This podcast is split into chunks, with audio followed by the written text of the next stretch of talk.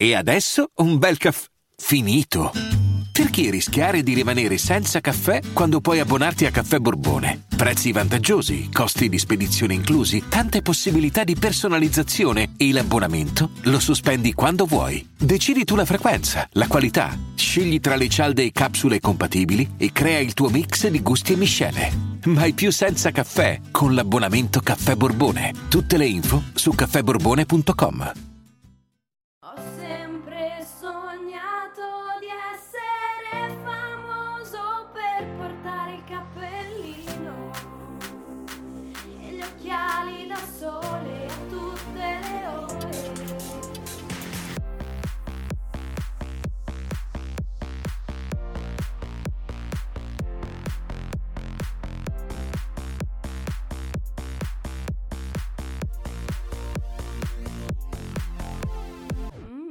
ragazzacci.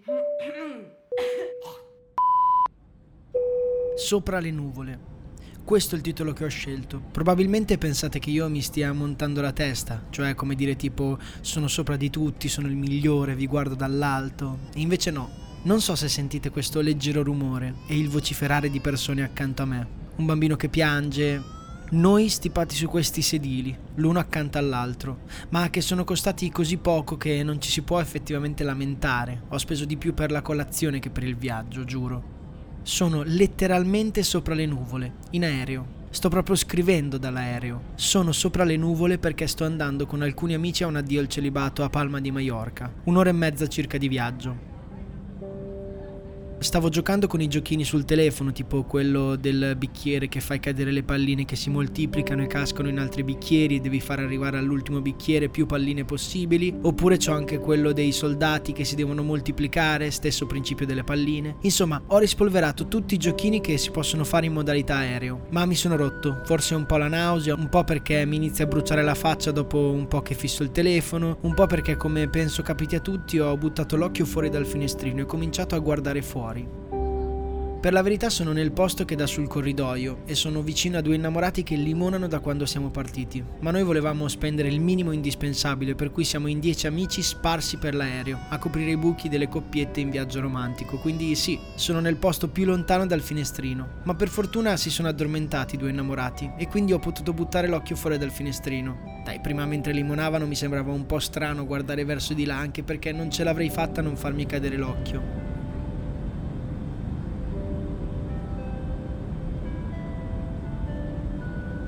Ho apprezzato in fondo questa cosa dell'essere sparpagliati e soli per un po'. Non mi prendo mai un po' di tempo da solo per me e mi aspettano tre giorni di bellezza assoluta ma anche di socialità allo stato puro. E allora ben venga un momento intimo. Finalmente io, fisso dal finestrino il mondo. Oddio, non saprei neanche dire bene, non è la prima volta che sono sopra le nuvole, ma forse è la prima volta che sono qui e mi accorgo di esserci. Cioè sto volando sopra il mondo, un mondo che da qui è diverso.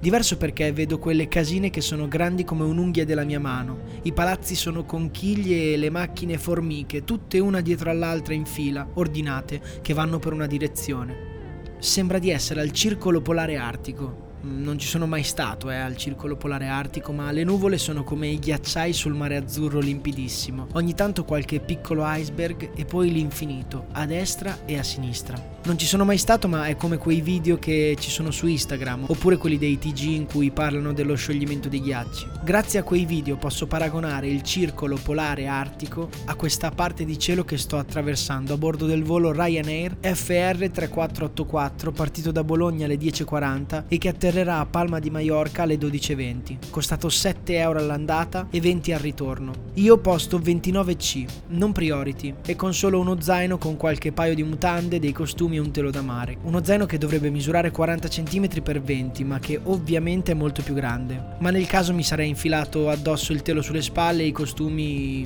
da qualche parte. Da qui sopra è tutto diverso, diverso perché tutto sembra un po' più maestoso e grande rispetto a me e rispetto a noi, cioè vedere quelle macchine con dentro persone e rendersi conto di quanto siamo piccoli rispetto al tutto. E poi essere letteralmente sopra la terra mi permette di guardare alle cose del mondo, della mia vita un po' più dall'alto, cioè con un distacco sano che spesso servirebbe per guardare le proprie cose. Stephen Hawking diceva siamo solo una razza di primati in un pianeta minore di una stella ordinaria. Non per sminuirmi, ma sono veramente minuscoli rispetto al mondo e alle sue cose. Alle sue cose che c'entrano con me, ai miei problemi, alle mie questioni, ma non posso che pensare a tutto come una cosa di laggiù, della terra e delle sue cose, non di questo posto sopra le nuvole.